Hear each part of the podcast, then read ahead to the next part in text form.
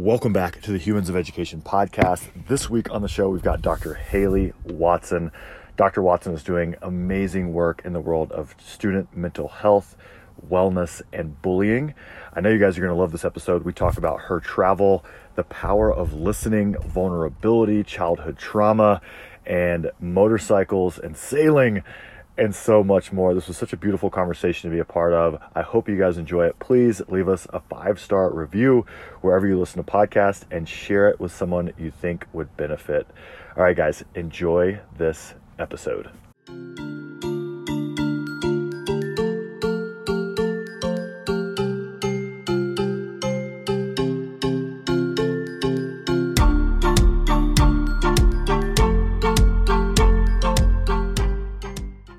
Welcome back to the show. This week we have an amazing guest that I think all of you are going to connect with and take away so much from. Welcome to the show, Dr. Hayley Watson. Thank you so much. It's such a pleasure to be here. Awesome. I, like I said before we hopped on to record, I've been a follower here for a couple years. I love the work that you're doing. I'm passionate about it. I think we share a lot of common interest, so it's great to connect. I gave the audience and the listeners kind of a, a brief background of yourself, so I, I want to get right into it. Can you give us a rundown of yourself and the work that you're doing with Open Parachute? Yeah, absolutely. So, I'm a clinical psychologist, so I've been working with young people for about 15 years now. Um, I've done it in a few different places in the world, which is partly just my nature. I love to travel and I love to move around. So, I've developed programs in Canada, the US, the UK, and Australia. So that's a little bit of the context in terms of why our organization is already global. Partly that was just my own personal passion in working with youth. And what I found in working with young people right from the beginning is that most young people don't want to see a psychologist. They don't want they don't want things to be boring and prescribed. They don't want some adult telling them what to do.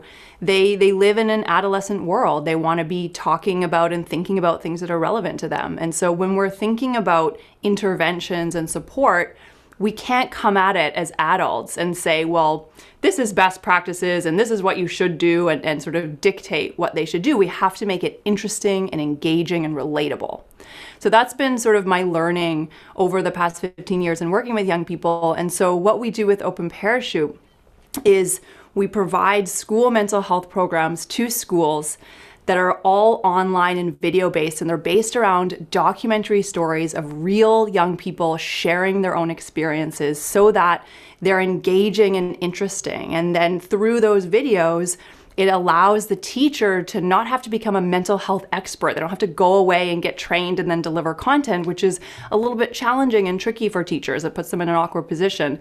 They get to facilitate this learning. So young people are really learning from their peers about how to overcome things like bullying, things like trauma, things like anxiety, depression, friendship challenges, cultural inequalities.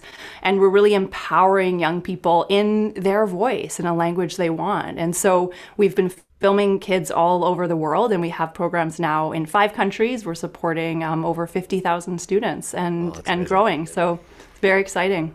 Yeah, congratulations on that reach. It's such a, a powerful tool, and the the method at which you do it is so cool to see. Because I think, you know, we can all relate growing up, and it was kind of a one way street as far as like they're trying to connect to us in one way, and it's oftentimes it wasn't the way we wanted to be connected to. And you know having peers and people who look like me as a student share their stories so i can connect i just think it's such a beautiful method. So you know i commend you on the work that you're doing and the impact you're already having.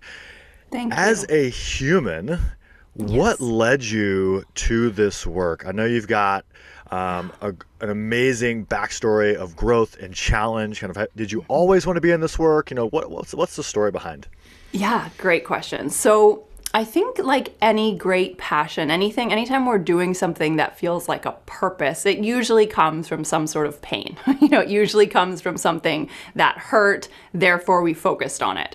So for me, the original passion was was when I was very young was the question of why do people hurt each other?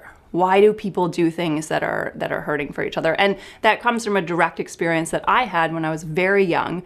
Um, my house was bombed five times over the period of a year and a half. So I had this bizarre experience, and I grew up in small town Canada. So this was not in a war torn country. This Right. was uh, you know a targeted attack that we still don't know why it happened but it was it was basically my my early life environment when i was between the ages of one and a half and and about three.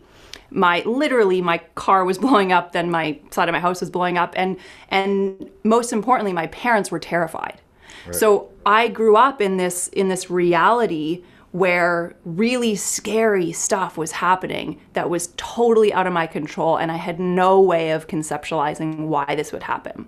So for me, you know, my trauma response was to be very fearful and then also to cover up that fear, to sort of adopt this personality of toughness, pretending I can handle things that I couldn't because I'm this little girl. I'm so defenseless. So all of that shaped how I viewed the world. And so my driving question was always why? You know, why are people why are people hurting each other? I don't understand this. Um, and then my parents became Buddhist also as a you know a direct result of their questioning and curiosity. And so that then fed into you know I'm learning all these things about people being good, and then why are they doing bad things then? Right. you know, so so so my first driver was was I actually wanted to be a forensic psychologist. So my first degree was in criminology. I wanted to literally catch bad guys and put them in jail, you know, because that was my my juvenile response to that. And then very quickly, I went to this really great um, criminology program, one of the best criminology program in Canada at, at Simon Fraser University. And I learned very quickly in that degree there are no bad people. There are hurt people, and those hurt people are then doing bad things. So that was where the penny dropped, and I said, "Oh, okay. I don't want to put people in jail. Right. I want to help young people make good decisions, overcome their hurt, overcome their pain." And that as soon as I sort of figured that out, I started mentoring a young girl who was about 15 um, and was in the criminal justice system in Vancouver in Canada. And and it was just the most amazing experience to be with this girl hearing her story of incredible trauma and the horrors that she went through and just no one looking out for her. And and of course she's making these decisions to commit crime. So that really transformed everything. And from then on it was just so clear to me you know I, I have to work with teenagers and I have to support them to to figure out how to be the person that they want to be Uh, it's such a powerful story, and I listened to your TEDx talk and heard a lot of that story, and I, I, I was hoping that you would open up to it and and share it. It's just such such a powerful journey from where you were as a young child and what that led you down for your own life, and then how you take your personal experience and turn it into something good. And I love hearing the the switch flip with regards to I don't want to put these bad people away. I want to actually be part of the proactive solution and mm-hmm. help people who are hurt recover mm-hmm. and then not turn around and do the same to others. And I think that's something that's missing on such a large scale. Mm-hmm. What have what have I mean what practices have you seen that you know maybe a listener is a principal or a school counselor mm-hmm. or something what's something simple? 'Cause i think oftentimes and we all have this like natural tendency to be like oh they're doing bad things that's a bad student or that's a bad person. How can i start that mental and emotional change to mm-hmm. see it see it different? Great question. So I would say the first and most important thing to do is to listen. So anytime someone is acting irrationally, you know, cruelly, whatever, anytime they're doing anything that's that's not pro-social, kind, empathetic, we always want to immediately assume there's hurt there because there is.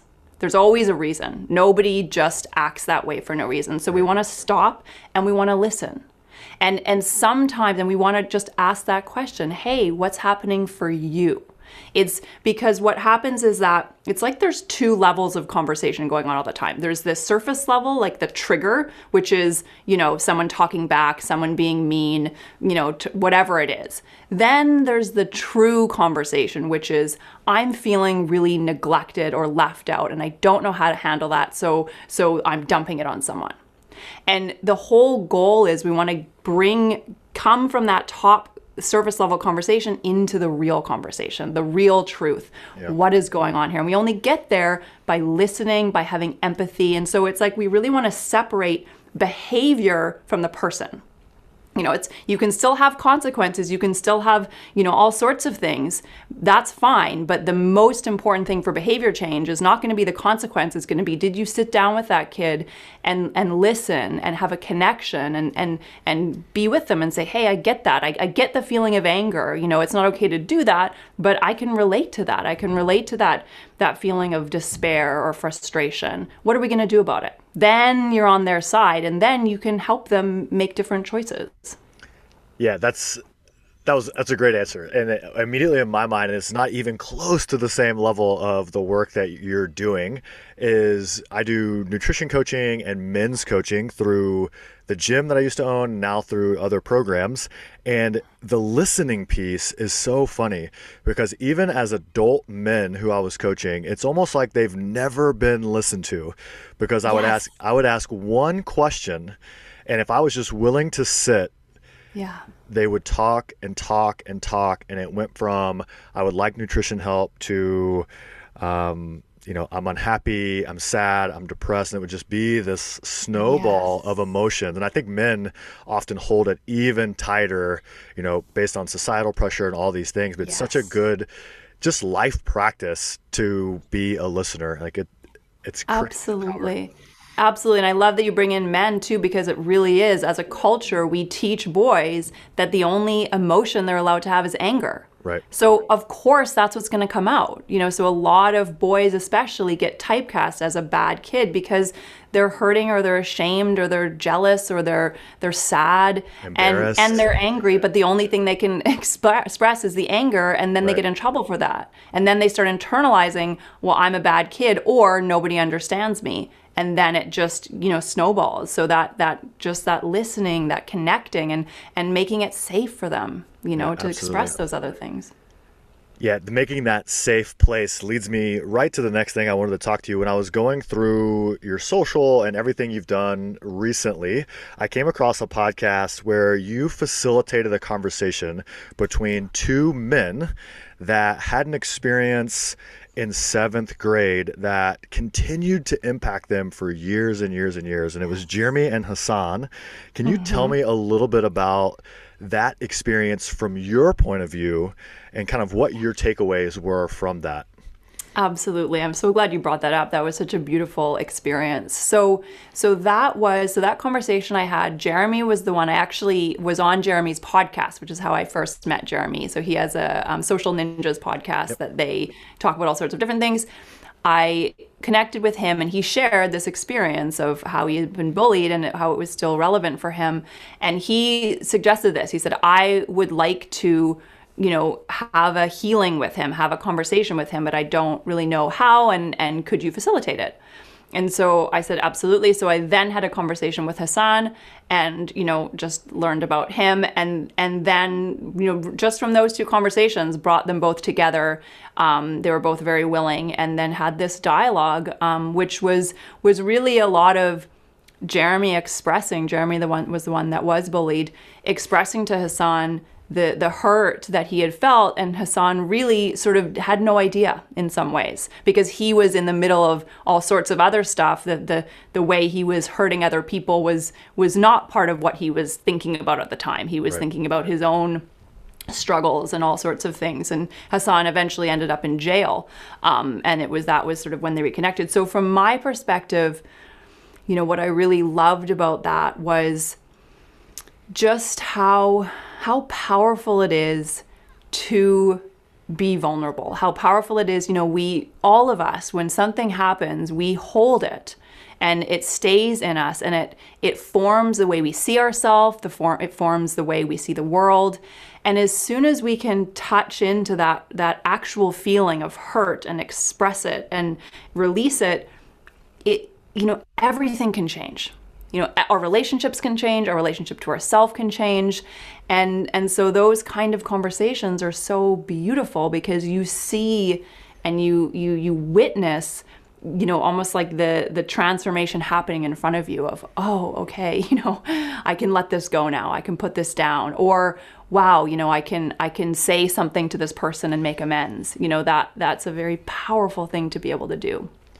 Yeah i was listening to it and on so many levels it hit me i, I had an experience as a ninth grader in high school very mm-hmm. similar but it was a, a much older student and just like physically bullied me to the point that you know I still remember, I, I have this vivid memory of it and I've probably thought about it and it's led me to like you know I became a marine and I want to be physically fit and I want to be this person and I want to be that person like that one instance of being mm-hmm. physically taken advantage of based on small size mm-hmm. led me to do things for years and years and years. So I never felt that way again. And like listening to those conversations, I'm like, man, what if I had this conversation with Jacob? I won't say his last name, not that he's listening, but um, it would be just a crazy experience. And I think everyone should listen to that, specifically mm-hmm. teachers that might be able to facilitate that conversation at the moment of crisis. Yes. So that it's not when you're 37 like me, or I think they were 32 or 33. Yeah, the yeah, podcast. they're around that age. Um, mm-hmm. So yes. I just wanted to bring that up. I think it's it was such a powerful conversation and like a beautiful thing mm-hmm. for you to mm-hmm. be there and facilitate. It's super cool. Yeah, absolutely.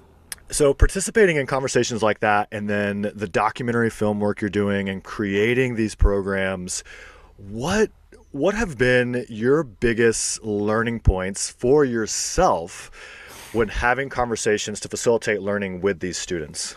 Yeah, great question. So the way I see my role, you know, as a as a psychologist as well as a program developer, you know, there's a lot of theory in psychology. You know, I went to university for 11 years. You know, you learn a lot of right. book stuff. But none of that means anything when you're sitting in a room with someone and you're you're trying to figure out how to help them or trying to figure out how to help you know how to how to ask the questions that can help other people.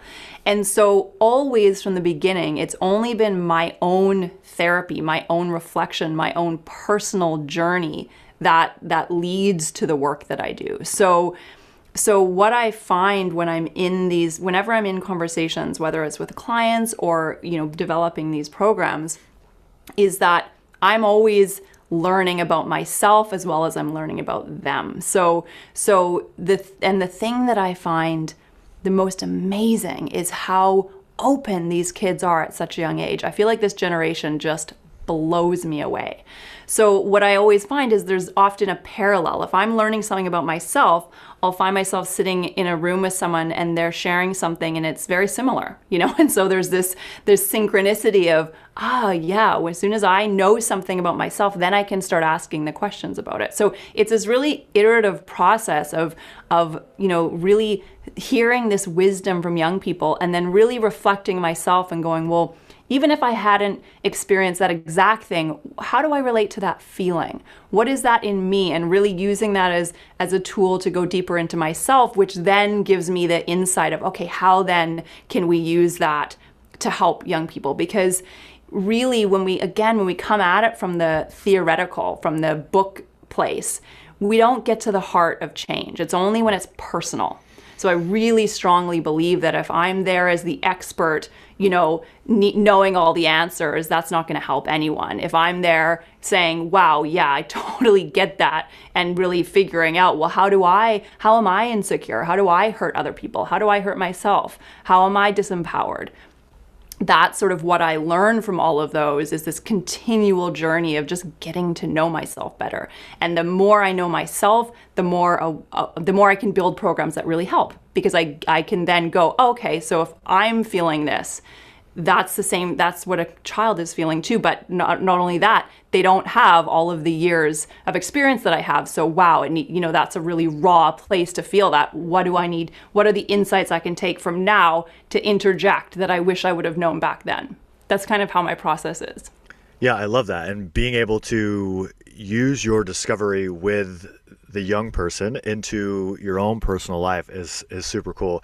Do you have mm-hmm. and, and you may not be able to pull one off the top of your head, but do you have an experience where you're sitting with a student and they're basically like mirroring something that you felt or you feel and maybe hadn't been able to verbalize and then you turned around and did that work on yourself? Do you have a story like absolutely. that? Absolutely. So it's such a good question. I love that you're exploring this. So the first one that comes to mind is this incredible teenager in australia her name is Ayanfi, and she had been bullied um, went about her look. She she's black, dark skinned, and there's there were not many people that are dark skinned in her community.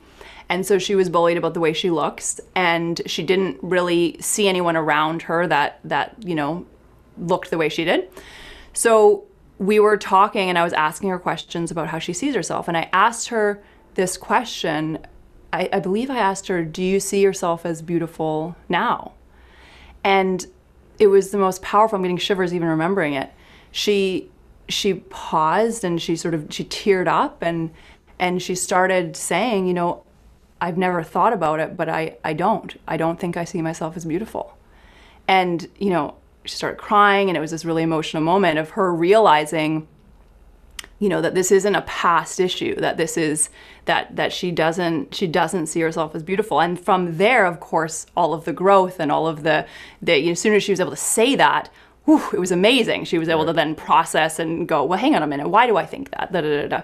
and so for me that was really powerful because that that really hit me. And I, I really then asked myself the question well do i do i see myself as beautiful and I think I have the absolutely same insecurities. I wasn't bullied about the way I look when I was young, but I was probably, you know, I was exposed to the same things in society that every other young girl was exposed to and, and boy.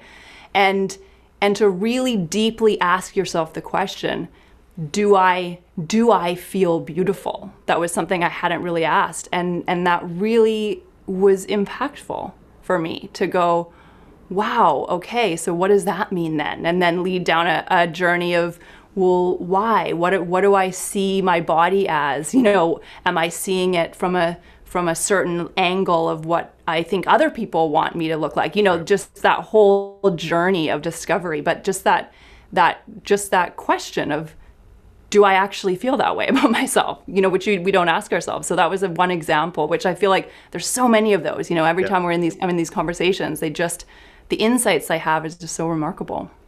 Yeah, I think being open and your ability to be open to learning and to being like even yourself as the expert in that situation, being vulnerable enough to have that, you know, introspection to mm. continue to grow is, is a beautiful thing again that we can all take away and learn from. You know, I can mm. hear in the the way you talk about your work that it lights you up and I know that, you know, your you know message to the world that what you put out there is to find what lights you up yes. share with us outside of work as the mm. human that you are um, and i know work work can be your life and your passion and all those things but outside of the work that you're doing what what really lights you up yeah, great question. And you know, it's funny, since I started with Open Parachute, it has been so all encompassing that that it is a good question to keep asking myself. How can I make sure I'm I'm also nourished? Um, so the things that light me up. So I, have I've um, owned motorcycles since I was 22. So that was I my I first I got my first bike. No, 21 I think when I got my first motorcycle. I love riding motorcycles. I don't know what it is about it. You know the the the sense of freedom, the wind in my hair. Um, and I had a bike in Australia for a long time. I would commute on it, and I just loved it so that that lights me up. Adventure and travel light me up. So this is partly why i started running this program in multiple countries was purely because i wanted to go go to all those countries hey, I don't, i'm not doing it for fun. I have to be there. Exactly exactly. So i love going to new places. I mean i've lived in lots of different places and i love you know travel. I love sailing. Um, so i started i crewed on sailboats when i was about 20 in the south pacific sort of crewed between islands and countries. And again that uh, there's something about wind. I'm, I'm, realizing this you know the something about the wind and the adventure and just being on a you know on the ocean that that really lights me up.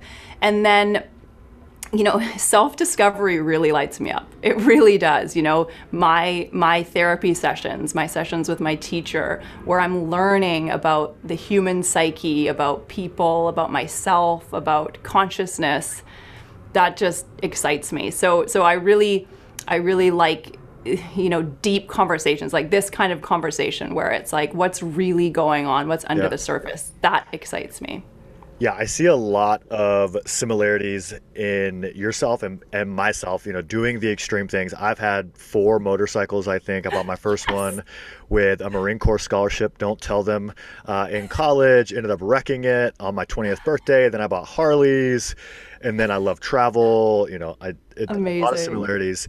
Do you have a story, and you talk about self discovery and learning? I find that through these, some people would call extreme. I mean, I'm mm. traveling in the, in the U.S. right now in a camper van um, for six months. So, like, people would think extreme, but I think that's when you actually learn the most about mm-hmm, yourself. Mm-hmm. So, I would love to hear a story from you know sailing or motorcycle riding or some other mm-hmm. experience that showed you something about yourself that maybe you never would have thought. Beautiful. Such a good question. Let me think about that. So, I mean, I agree with you that I think we always learn. We learn when we are shaken up.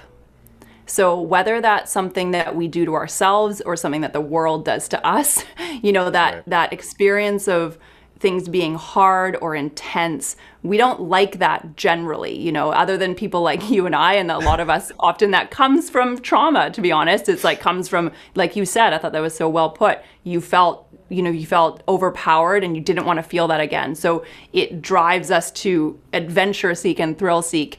And but deep down it, it is uncomfortable when we're in those experiences but when we can move towards them that's when the insight happens so i'm just trying to think of an, an example of Or I- just a fun story from sailing in the South Pacific. I mean, that's intriguing to me. you know the first thing that came to mind is i used to i used to hitchhike a lot which i know is you know never try this at home not something you should do I'll have to put some I uh, was- disclosures on the bottom of this. uh, exactly podcast. disclosures back when i didn't care for myself to be perfectly honest when i was still in that phase where i didn't know who i was or you know know how to protect myself. I was so disconnected from myself.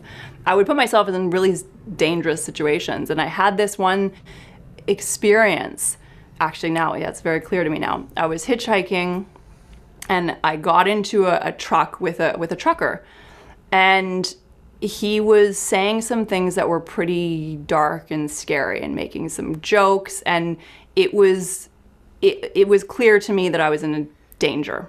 Right. And in that moment, it was so interesting. In that moment, I didn't mean to do this necessarily, but I started talking to him. And I remember even I had, you know, a small little switch knife on me, which I literally had in my sleeve the whole time. I was that scared. I was that scared that I was like, if I have to protect myself, I will. But I just started asking him about his life.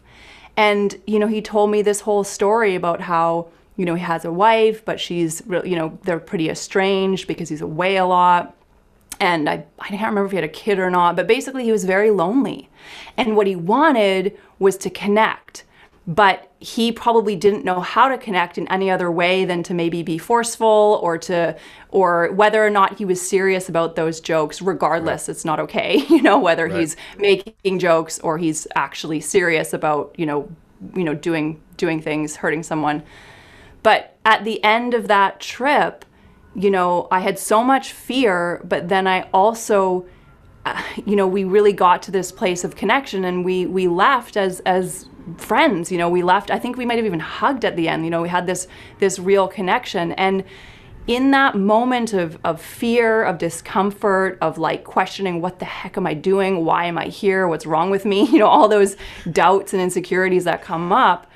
I really learned something about myself and about the world, you know, which probably was very formative. I hadn't ever put that together. Now this is why I love these conversations, you know, that that that was probably one of the ways that also formed my belief about how to transform situations. So I think what I learned there is is nothing is the way it seems. Nothing has to be the way it seems. Nothing is one thing or the other.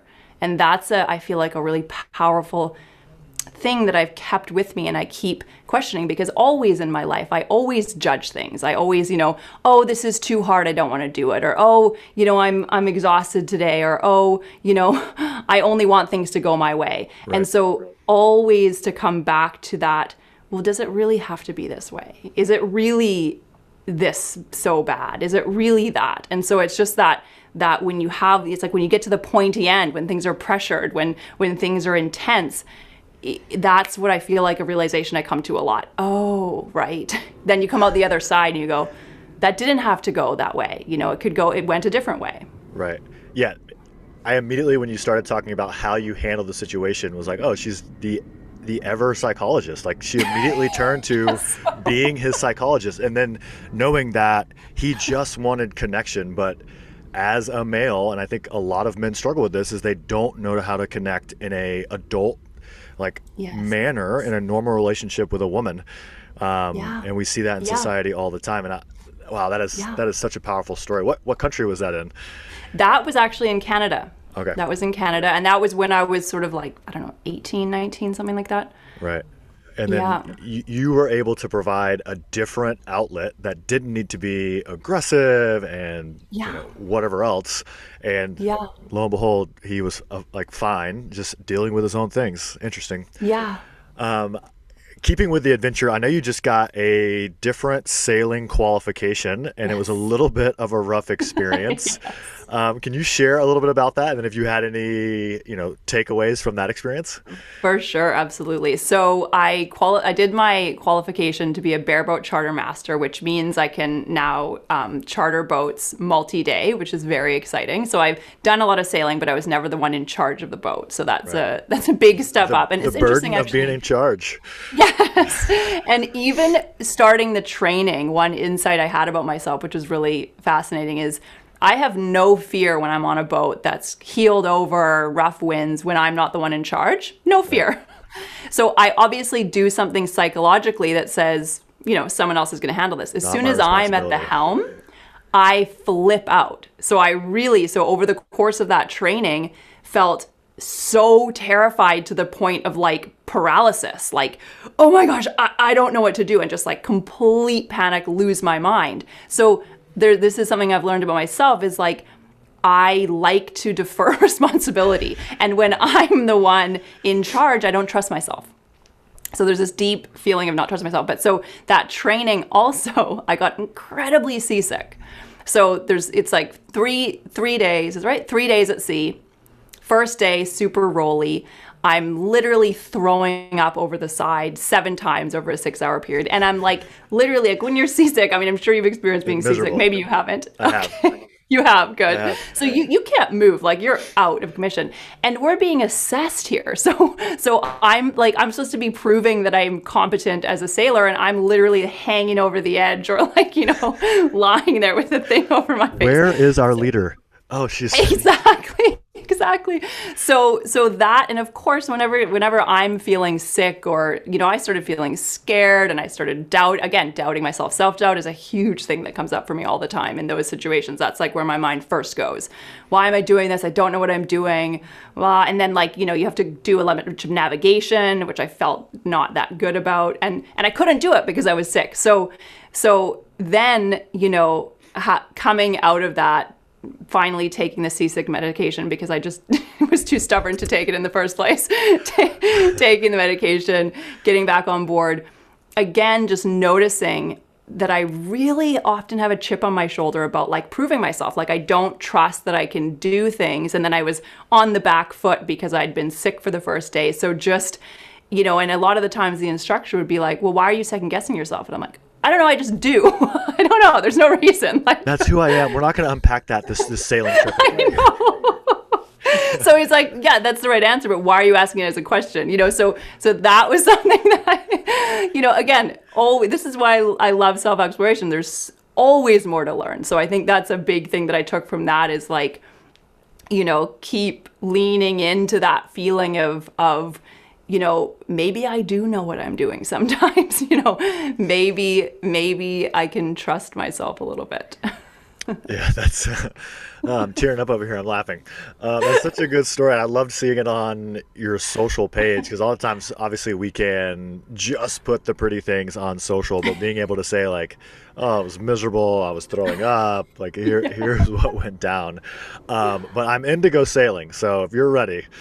Amazing. I'll, I'll, take that Good. risk and I'll put all the responsibility on you. So, nice. Uh, oh God, that's terrifying. Um, so I want to get to. We could probably talk for hours, but I want to get to the final three questions that I ask everyone. Um, just some quick hitters. So the first one is, what is one class that is not ter- currently offered in schools that every student should have? Well, my answer would definitely be a mental health skills class.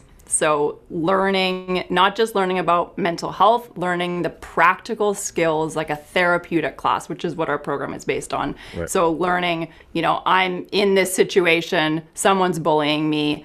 How do I identify what I'm feeling? What do I say? How do I work through that? How do I communicate those? You know, I'm feeling insecure about my body or someone's talking to me a way I don't like. Like actual, right. actually the skills of of essentially taking what we normally do in a therapy class or sort of a therapy class. Listen to me, that's so funny. I've, I've transferred so much in my head. I see it as a class now.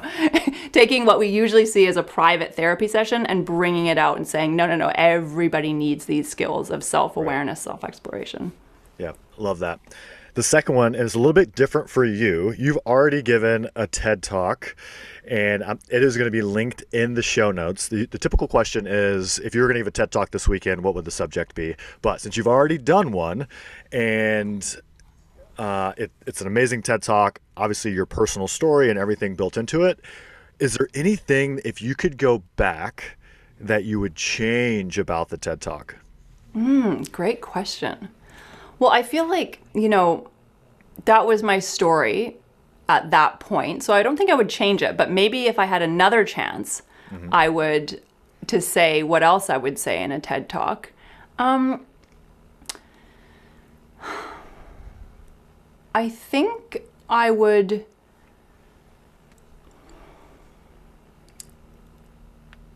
Good, great question. I haven't been asked that. So let me just pause on that for a minute.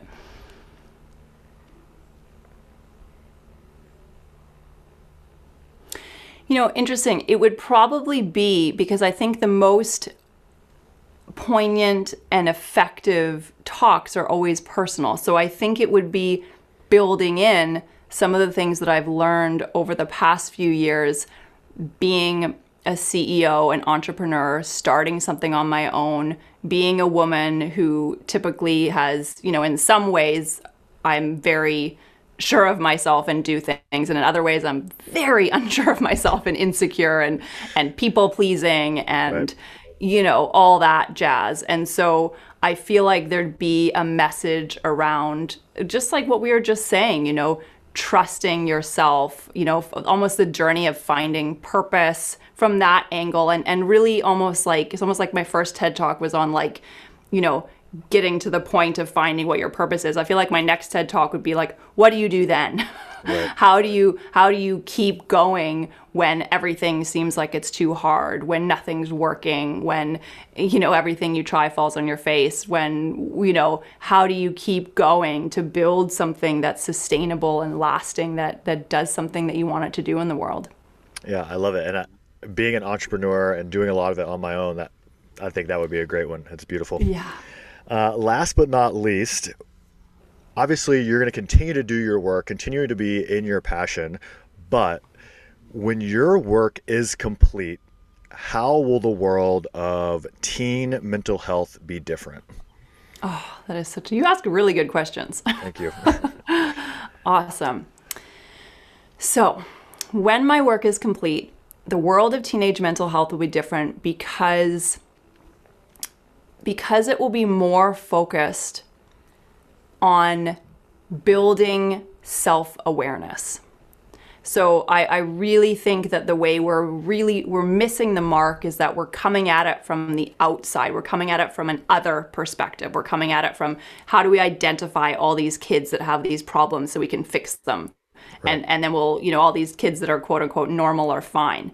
And so my driving passion and the way I want to see youth, teen, youth mental health transform is that we move into a place where we recognize every single young person is going to struggle because all of us struggle. Yep. And that we start going into a, a self exploration and a vulnerability of let's unpack what's really going on instead of trying to categorize people, instead of trying to label people, instead of trying to fix people that are broken. We instead move into an empowerment model where we're talking about let's let's all learn together as adults right. as young people and and figure out how we can be the best people we want to be and and learn from our pain you know so that we're not saying we're not categorizing anything as good or bad and we're not saying that someone who has been a victim is always going to be a victim and at the same time we're not saying that someone who's a perpetrator has anything inherently wrong with them we're saying let's come together and understand ourselves and each other more i love it i mean it's such a I think we can get there, and we're obviously we're people like yourself are doing the work to get there. Um, just got to keep going. I'm looking forward to the day when that work is done. Um, yes, me too. um, so I really appreciate your time. I know you are crazy busy. You should about be out sailing and riding motorcycles. Um, where's the one place that people can follow you, support you, learn about the programs for their school? Yeah, absolutely. So openparachuteschools.com is the the easiest place to find all the information about the program. People can contact us through the website, and then any of my socials. So I'm on LinkedIn, Dr. Hayley Watson, um, Instagram, and Facebook. I've been really shocking at posting in the last about year and a half. I was really good at it for a while. Yeah. I will get back into it, but that's you know my handle is Dr. Hayley Watson. I think so. Any of those places, um, but to learn about the program and my work is really at openparachuteschools.com. All right, guys, make sure to check out the show notes. We will put all of those links in there. I'm also going to include the podcast link that we talked about um, so you guys can listen to that and share it with fellow educators and students because I think there's just so many good takeaways from that facilitation. Uh, Hayley, it's been awesome to connect. I look forward to continue to stay connected and learning more about you. I appreciate you coming on. Amazing. Thank you so much. It was great to chat with you. All right, guys Please leave us a five star review, share it with a friend you think would benefit from the show. And as always, we appreciate you listening.